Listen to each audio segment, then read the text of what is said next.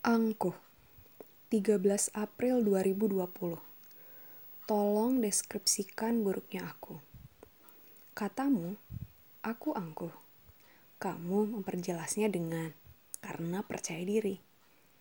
Kamu menilaiku aku percaya diri. Setauku, percaya diri timbul karena suatu kemampuan. Aku. aku mampu apa sih? Merias diri tak bisa.